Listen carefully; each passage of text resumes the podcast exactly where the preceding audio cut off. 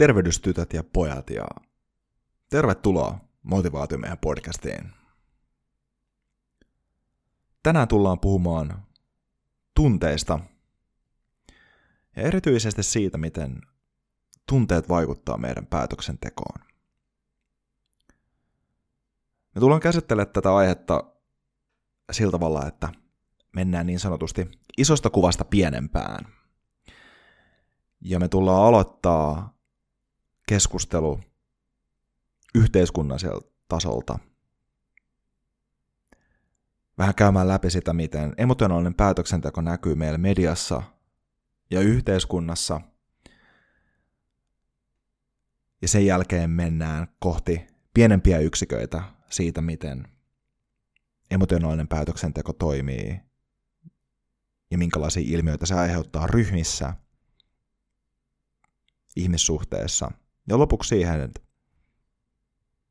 miten me yksilöinä tehdään päätöksiä, miten tunteet niissä näkyy ja miten me voidaan siinä kehittyä. Ja jos me aloitetaan tästä yhteiskunnallisesta tasosta, niin on varmaan kaikille kuulijoille aika selvää, että ei ole ollut pitkään aikaan sellaista tilannetta, en tiedä onko koskaan ollut sellaista tilannetta, missä on näin paljon, näin näkyvillä globaalia kuohuntaa meidän elämän aikana. Meillä on kulkutauti riehumassa ympäri maailmaa. Meillä on eri yhteiskunnissa valtavia sosiaalisia ongelmia. Meillä tällä hetkellä meidän omassa yhteiskunnassa täällä Suomessa tämä kulkutauti tulee aiheuttaa tämän siitä suoraan johtuvan inhimillisen kärsimyksen lisäksi niin epäsuoria ongelmia varmasti työttömyyden, mielenterveyden ja monen muun asian kannalta. Ja sitten toki on nähtävillä tällaiset globaalit trendit. Ja nämä globaalit trendit oikeastaan oli se triggeri, joka aiheutti mut, mulle kiinnostuksen tehdä tästä aiheesta podcasti.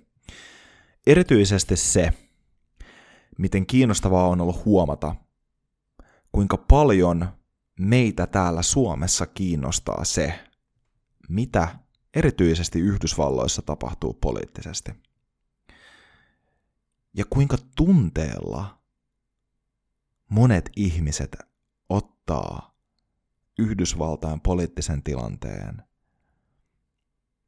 sen yhteiskunnan sosiaaliset ongelmat ja miten tunteella monet ihmiset reagoi niihin täällä. Ottamatta kantaa puoleen tai toiseen näistä poliitti- näihin poliittisiin ongelmiin ja yhteiskunnallisiin haasteisiin siellä. Tämä on tosi hyvä esimerkki siitä, miten me toimitaan sellaisten trendien mukaan, jotka on meille tärkeitä ja hyväksyttäviä meidän omassa kuplassa, missä me eletään. Ja mä käytän tätä sanaa kupla tosi tietoisesti sen takia, että sosiaalinen media, uutiset, media yleensäkin, ei millään tavoin tuo objektiivista tai tällaista niin kuin laajakantaista näkökulmaa esille. Nämä näiden yritysten koko liiketoimintamallit toi, perustuu siihen, että siellä pystytään mahdollisimman paljon kanavoida mahdollisimman samaa mielipidettä ihmisille, jotta ne pysyvät mahdollisimman tehokkaasti niissä medioissa ja kanavissa koukutettuna niihin dopamiiniluuppeihin. Ja mä pelkään pahoin, että myöskin journalistinen, journalistiset ei niinkään toimintamallit, vaan liiketoimintamallit, mistä meilläkin Suomessa kotimainen media kärsii, erityisesti verkkolehdissä, niin kontribuoi tähän samaan ilmiöön myös. Sen takia mun mielestä on hyvä välillä pysähtyä ja miettiä siihen, että jos on reagoimassa johonkin viimeisimpään kuohuvaan trendiin, johonkin poliittiseen liikkeeseen liittyen, on se, että ehkä ottaa pari askelta taaksepäin ja miettiä, että mistä tässä nyt oikeasti on kyse ja, ja mitä agendaa tässä ajetaan oikeasti suhteessa verrattuna siihen, että mä nyt teen tämän kannanoton sen takia, että kaikki muutkin tekee. Ja ainakin silloin mua ei voida tuomita, että mä en olisi ottanut tähän asiaan kantaa. Ja se on aika jopa heikkoa päätöksentekoa.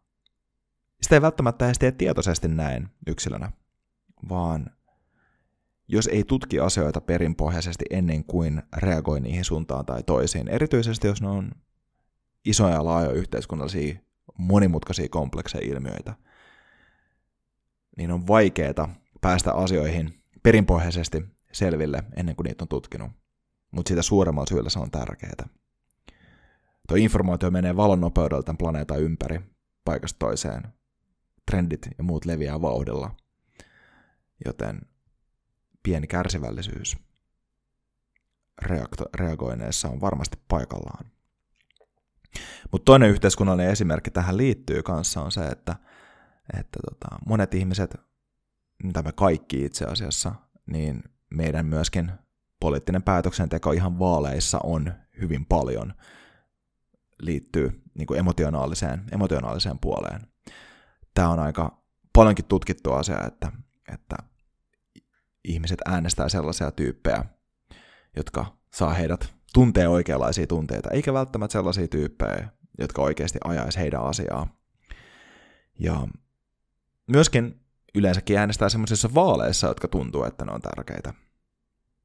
Esimerkiksi Suomessa suurimmalle osalle ihmisistä niin voisi vois, vois väittää, että kuntavaalit on merkittävin vaali, mikä vaikuttaa omaan elämään. Ja silti niissä on alhaisin äänestysprosentti Suomessa. Kun taas esimerkiksi eduskuntavaalit ja presidentinvaalit on huomattavasti korkeamman äänestyksen, äänestysprosentin tota, saavia vaaleja. Ne tuntuu tärkeältä, ne tuntuu, että ne ihmiset tekee niitä isoja päätöksiä mm, tämmöisessä isossa skaalassa, vähän elämää suuremmassa skaalassa jopa ehkä. Sen takia niihin pitää ottaa kantaa.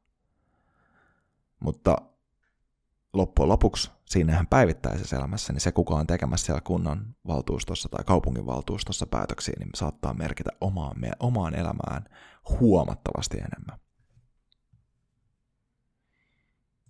Enkä mä sano, etteikö ole arvokasta, että tuodaan esille vinoumia, mitä yhteiskunnassa on sosiaalisessa mediassa ja käydään niitä läpi ja triggeröidään keskusteluukin sitä kautta. Se voi olla arvokasta. Se ongelma on vaan siinä, että keskustelufoorumina sosiaalinen media on niin äärimmäisen reaktiivinen, että siellä on vaikea käydä monimutkaisia nuansseja vaativia keskusteluita. Ja myöskin se, että siinä on tietty valheellisuus valmiina, koska moni ihminen, moni käyttäjä jakaa sitä ideaalielämää somessa. Tai sitten kun siellä jaetaan jotain, joka vaikuttaa siltä, että tämä on nyt se haavoittuvaisempi puoli ja tosielämän puoli, niin, ei, niin on vaikea ehkä erottaa sitä, että pitääkö tämä nyt paikkansa vai onko tässäkin jonkun ideaalin luominen kyseessä markkinointitarkoituksessa. Ja mä sanon markkinointitarkoituksessa myöskin meille ihan yksilöinä, koska jotainhan me markkinoidaan muille ihmisille, vaikka me ei meidän omilla sometileillä yrittäisi tehdäkään rahaa.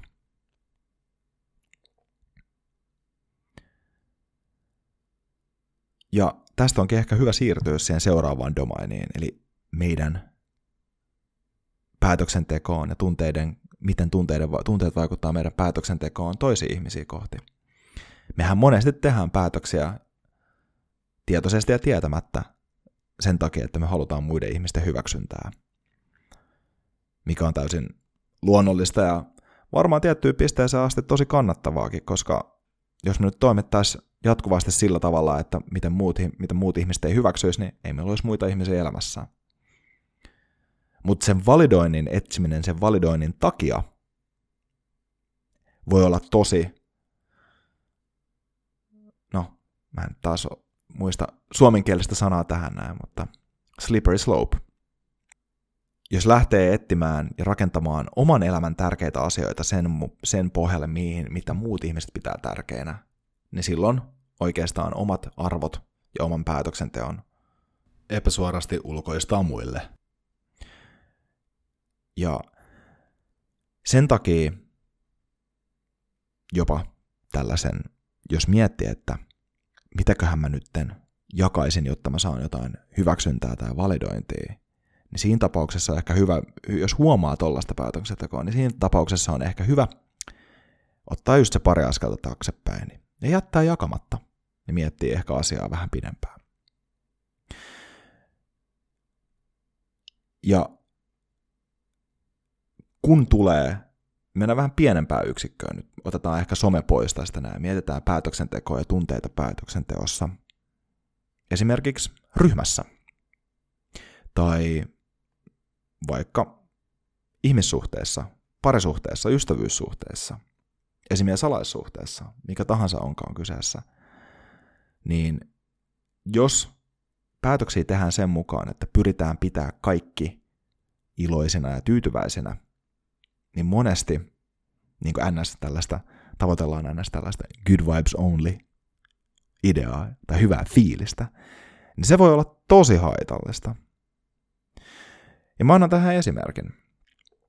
Jos on vaikka, on, on mikä tahansa ihmissuhde, on kyseessä sitten vaikka parisuhde tai ystävyyssuhde tai just vaikka töissä, ja on jokin, jokin asia, mikä harmittaa, joko siinä suhteessa tai, tai toisessa ihmisessä,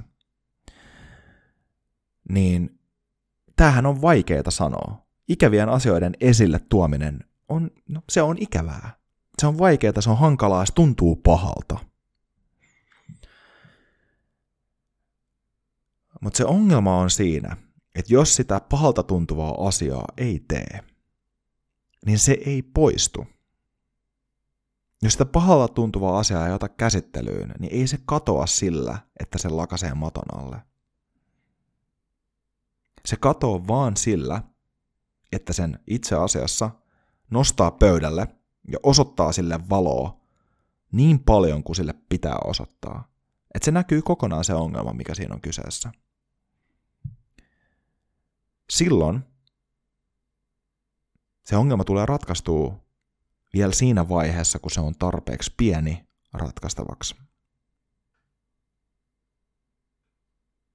Jos ongelmia jättää ratkaisematta sen takia, että ne tuntuu ikäviltä, niin ne kasvaa ja kasvaa ja kasvaa, kunnes jossain vaiheessa niiden ratkaisu sattuu ihan älyttömän paljon. Ja silloin siitä ratkaisemisesta palautumiseen menee paljon aikaa. Koska päätöksenteossa, ongelmien ratkaisussa pätee ihan sama sääntö, mikä pätee meidän omien pankkitilien kanssa. Korkoa korolle. Jos sä otat lainaa, niin sun pitää maksaa se takaisin korkojen kerran. Ja joka kerta, kun jättää tekemättä semmoisen päätöksen, mikä pitää omassa elämässä tehdä, niin ottaa lainaa. Koska sitten kun sen päätöksen joutuu tekemään, niin se on vaikeampaa. Tämä on pätee tähän sama sääntö, mikä on pätenyt monenkin, monen monen asian omassa, omassa personal developmentissa on se, että paras, paras päivä tehdä se, käsitellä se vaikea asia oli eilen ja tänään on toisiksi paras ja huomenna on myöhäistä. Silloin siitä tulee jo isompi. Ja se menee myös toiseen suuntaan. Ei tätä ta- pakko katsoa tällä negatiivisesti pelkästään. Tai negatiivisella latauksella. Jos, tekee, jos onnistuu ratkaisee ongelmia hyvin, jos esimerkiksi sanotaan vaikka parisuhteessa pystyy luomaan sellaisen rutiinin, että vaikeat asiat käsitellään heti kun ne tulee esille, ennen kuin niistä tulee iso, oikeasti isoja ongelmia, niin sitten siinä vaiheessa, kun tulee vaikeampia ja vaikeampia haasteita elämässä, ja niitä aina tulee, niin siinä vaiheessa on sitä resilienssiä, on oikeasti hyvä rutiini silleen, että ongelmat käsitellään silloin, kun ne nousee, eikä sit kun on muhinut kuukausia tai vuosia pahimmassa tapauksessa. Silloin niitä ehkä vielä pystyy diilaa, kun ne käsittelee nopeasti vaikeitakin, isoakin ongelmia. Mutta sitten jos niiden antaa muhia ja mädäntöjä ja levittää lonkeroita joka paikkaan, niin ne vääristää ajatuksen päätöksentekoa. Ja sitten niitä ei välttämättä pysty koskaan ratkaista. Korkoa korolle on hyvä muistaa tässä. Ja tämä on myöskin oikeasti, tämän lisäksi, että tämä pätee näin päätöksentekoihin, mitä tulee ihmissuhteisiin, niin tämä pätee myös päätöksentekoon omaan itsensä kanssa. Siihen, että kuinka tunteella aikoo tehdä niitä päätöksiä, miten aikoo, vaan ihan, ihan oma elämää elää. Jos välttää niiden asioiden tekemistä omassa elämässä, mitkä tuntuu pahalta, niin ei tule kasvamaan. Kasvu vaatii aina jonkun verran epämukavuutta. Ja sen takia se, että pystyy ottamaan, ottamaan itteensä ns. niskasta kiinni ja tekemään niitä asioita, jotka tuntuu epämukavalta, niin se on oikeasti tosi tärkeää. Ei pelkästään sen takia, että epämukavuudessa olisi jotain itseisarvoa, ehkä mitä on saatettu tässä podcastissa aikaisemmin mainita, vaan just sen takia, että kasvattaa sitä omaa kykyä ottaa omasta elämästä oikeasti kontrollia niistä asioista, mihin, mitä haluaa. Ja ehkä on ihan hyvä myöskin, ennen kuin mennään ihan puhtaasti yksilön, yksilön päätöksentekoon, niin myöskin vähän pureutua syvemmälle tohon, että, että tota, minkä takia meidän olisi hyvä myöskin tällainen muiden ihmisten välisissä interaktioissa, niin parantaa meidän keskustelutaitoja ja päätöksentekoa. Erityisesti nyt tähän aikaan maailmassa, kun kaikki on vähän valmiiksi varmaan kireellä siitä, että meillä on näin haastava yhteiskunnallinen tilanne. Meillä on näin haastava henkinen tilanne raskaasti ää, vaikuttavan pandemian ja muiden ongelmien takia. Me tarvitaan jos me joskus tarvitaan sitä empatiaa ja myötätuntoa tähän aikaan, niin, tämän, niin kuin meidän elämässä, niin se on nyt. Ja sen takia on sitten konflikti mikä tahansa, on sitten kyse väittely, vaikka just viimeisimmistä poliittisista trendeistä tai kuohunnasta, niin se, että pystyy asettua toisen ihmisen saappaisiin hetkeksi, on ihan poskettoman arvokas työkalu. Ja mä voin sanoa tähän, antaa tähän pari työkalua kanssa, miten, niin kuin ihan konkreettista työkalua, miten sitä pystyy yrittämään. Jos sattuu olemaan väittelyssä jonkun toisen ihmisen kanssa esimerkiksi, oot fundamentaalisesti eri mieltä, on sitten mikä tahansa, mikä tahansa tilanne tämä olisikaan, niin äärimmäisen hyvä työkalu siinä vaiheessa, jos tuntuu siltä, että nyt ollaan tullut pattitilanteeseen eikä pääse keskustelussa eteenpäin. Kysy siltä ihmiseltä ihan, että hei, me ollaan tästä asiasta ihan selkeästi eri mieltä.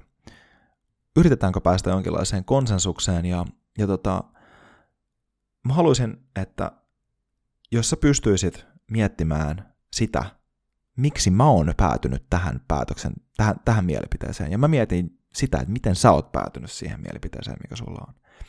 Eli saap, niin kuin kirjaimellisesti toisen saappaisiin astuminen sillä logiikalla, että pyrkii käymään sen päätöksenteon, sen ajatuksen kulun, sen, ne perusteet, miksi se toinen ihminen on päätynyt siihen mielipiteeseen, mikä sillä on. Näin saattaa pystyä ottaa sitä tunnetta pois siitä väittelystä ja nimenomaan keskustella asiasta ja antaa asioiden keskustella keskenään, eikä tunteiden keskustella keskenään. Tai jopa kysyä siltä toiselta henkilöltä, että jos on fundamentaalinen mielipiteiden ero, että okei, onko jotain dataa, jotain todistusaineistoa, jotain evidenssiä, mitä mä voisin esittää sulle, mikä sais sut katsomaan tämän, tämän asian samasta näkökulmasta, minkä minä. Ja noi on ihan törkeen vaikeita asioita tehdä, erityisesti jos on tosi emotionaalinen keskustelutilanne, joka on jo vaikka tulehtunut vähän huonommaksi. Ja sitä suuremmalla syyllä, jos niitä pystyy tekemään semmoisessa tilanteessa, sitä parempia ne tulee. Mieti, milloin on viimeksi ollut joku väittely vaikka oman tota, alaisen tai esimiehen kanssa tai friendin kanssa tai kumppanin kanssa, jos ollaan oltu fundamentaalin eri mieltä. Kokeile noita työkaluja siinä tilanteessa. Kysy siltä toiselta henkilöltä, mitä veikkaat, mitä kautta mä päädyin tähän mielipiteeseen. Ja kysy siltä kanssa, että mikä on se data, minkä mä voisin esittää sulle, mikä saisi sut katsomaan mun näkökulmasta tätä asiaa. Ja tee itse toi sama.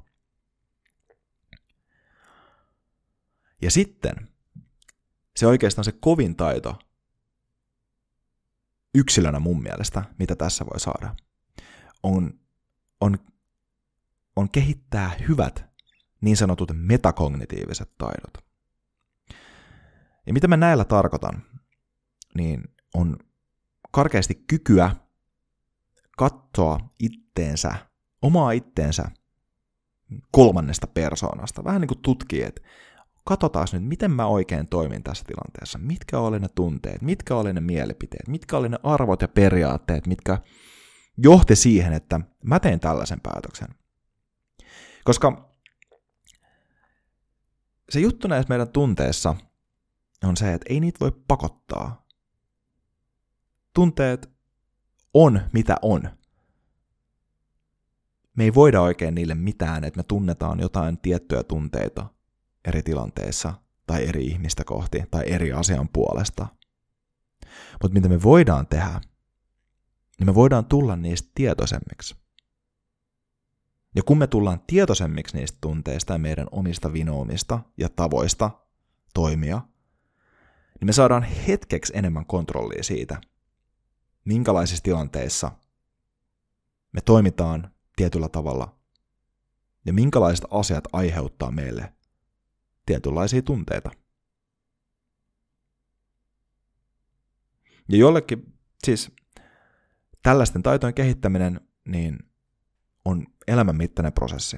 Joillekin se saattaa vaatia syvää introspektiota, ehkä toiselle terapiaa. Mutta kaikille se vaatii sitä, että me oikeasti pystytään tarkastelemaan meidän omia tunteita ja päätöksiä mahdollisimman objektiivisesti.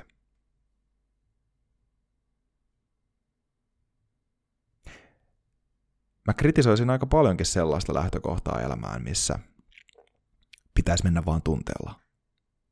Ja vaan good vibes only. Tehdä asioita, mistä tulee hyvä fiilis. Totta kai. Meidän pitää, ja, ja en mä tiedä meidän pitää, se on ehkä liian voimakkaasti sanottu, mutta kuka nyt haluaisi elää elämää, mikä olisi jatkuvaa kärsimystä ja tosi perseestä ja jatkuvaa vitutusta? Ei kukaan. Totta kai halutaan, kaikki meistä haluaa elää semmoista elämää, missä me ollaan mahdollisimman onnellisia mutta niiden vaan hyvän fiiliksen ja meidän onnellisuuden tavoittelu itsessään, ne saattaa olla aika haitallisia itseisarvoja, koska ne ei välttämättä johda siihen, että me tehdään niitä päätöksiä, millä me oikeasti muutetaan meidän elämää siihen suuntaan, mihin me halutaan. Jonathan Haidt sen kirjassa The Coddling of the American Mind – puhuu kolmesta suuresta epätotuudesta.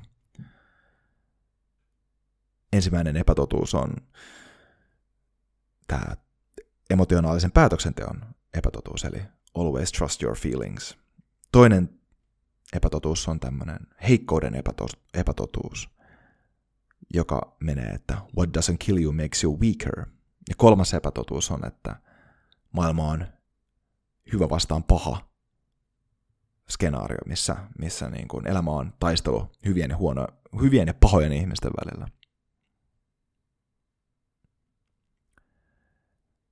Todellakin suosittelen tämän Coddling of the American Mind-kirjan lukemaan. Pistän sen linkin myös tähän podcastiin perään, samoin tuohon yhden toiseen artikkeliin. Mutta noin kolme epätotuutta. Always trust your feelings. What doesn't kill you makes you weaker. Ja life is a battle between good and evil people niin on mun mielestä äärimmäisen hyviä muistaa, että aina ei kannata luottaa omiin tunteisiin. Joskus kannattaa itse asiassa kyseenalaistaa niitä, minkä takia tuntee, mitä tunteita tuntee. Ei sen takia, etteikö ne tunteet olisi todellisia. Ja tunteet on hyvä tuntea, ja ne on, itse asiassa niitä on äärimmäisen tärkeä käsitellä. Mutta toinen kysymys on, että kannattaako niitä kuunnella, jos ne ei ohjaa omaa elämää siihen suuntaan, mihin haluaa. Ja tämä liittyy juuri tähän toiseen juttuun, että what doesn't kill you makes you weaker. Niin ei. Ne haasteet, ne ongelmat, ne resistanssi, niiden epämukavien asioiden käsittely ja epämukavienkin tunteiden kohtaaminen nimenomaan tekee meistä vahvempia. Ne ottaa pois sitä valtaa negatiivisilta asioilta meidän elämässä ja antaa meille kontrolli niiden kohtaamiseen. Ja siitä tullaankin juuri tuohon kolmanteen epätotuuteen, eli että elämä on, elämä olisi pelkästään taistelu pahojen ja, tai hyvien ja pahojen ihmisten välillä. Kuten tuossa aikaisemmin käsiteltiin just tota, miten tärkeää on astua toisen ihmisen saappaisiin ja kuunnella. Miettii vähän, että minkä takia se ihminen on oikeasti sitä mieltä, mitä se on. Niin se osoittaa myös sen, että ei tämä ole elämä ole taistelu hyvien ja huonojen, hyviä ja pahojen ihmisten välillä. Tämä on ihmisten välillä eri ihmisillä vaan on eri näkökulmat, heidän oman elämän kokemuksen, heidän oman arvomaailmaa ja näkemysten puolesta. Minkä takia on tosi tärkeää astua niiden saappaisiin välillä ja miettiä yhdessä, miten voisi saada tehtyä parempia päätöksiä ja mennä elämässä eteenpäin. Ja tavoitella myöskin niissä keskusteluissa sitä totuutta – mistä oikeasti on kyse, eikä vaan siitä, että mikä tuntuu parhaimmalta. Mikä on se oikea päätös, mikä pitää tehdä mun oman elämän suhteen, meidän tiimin suhteen duunissa, meidän firman suhteen, meidän yhteiskunnan suhteen. Etsiä sitä totuutta ja katsoa mahdollisimman objektiivisesti ja tarkastella sitä omaa päätöksentekoa mahdollisimman totuudenmukaisesti. Koska jos niitä pystyy, jos sitä pystyy tekemään, niin pystyy kehittämään silloin parempia tapoja, parempia käyttäytymismalleja eri tilanteissa ja tekemään niitä parempia päätöksiä. Mitä parempia päätöksiä pystyy tekemään, niin sitä kautta pystyy myös luomaan itselleen semmoista elämää, missä pystyy elämään elämää, jossa on enemmän parempia tunteita.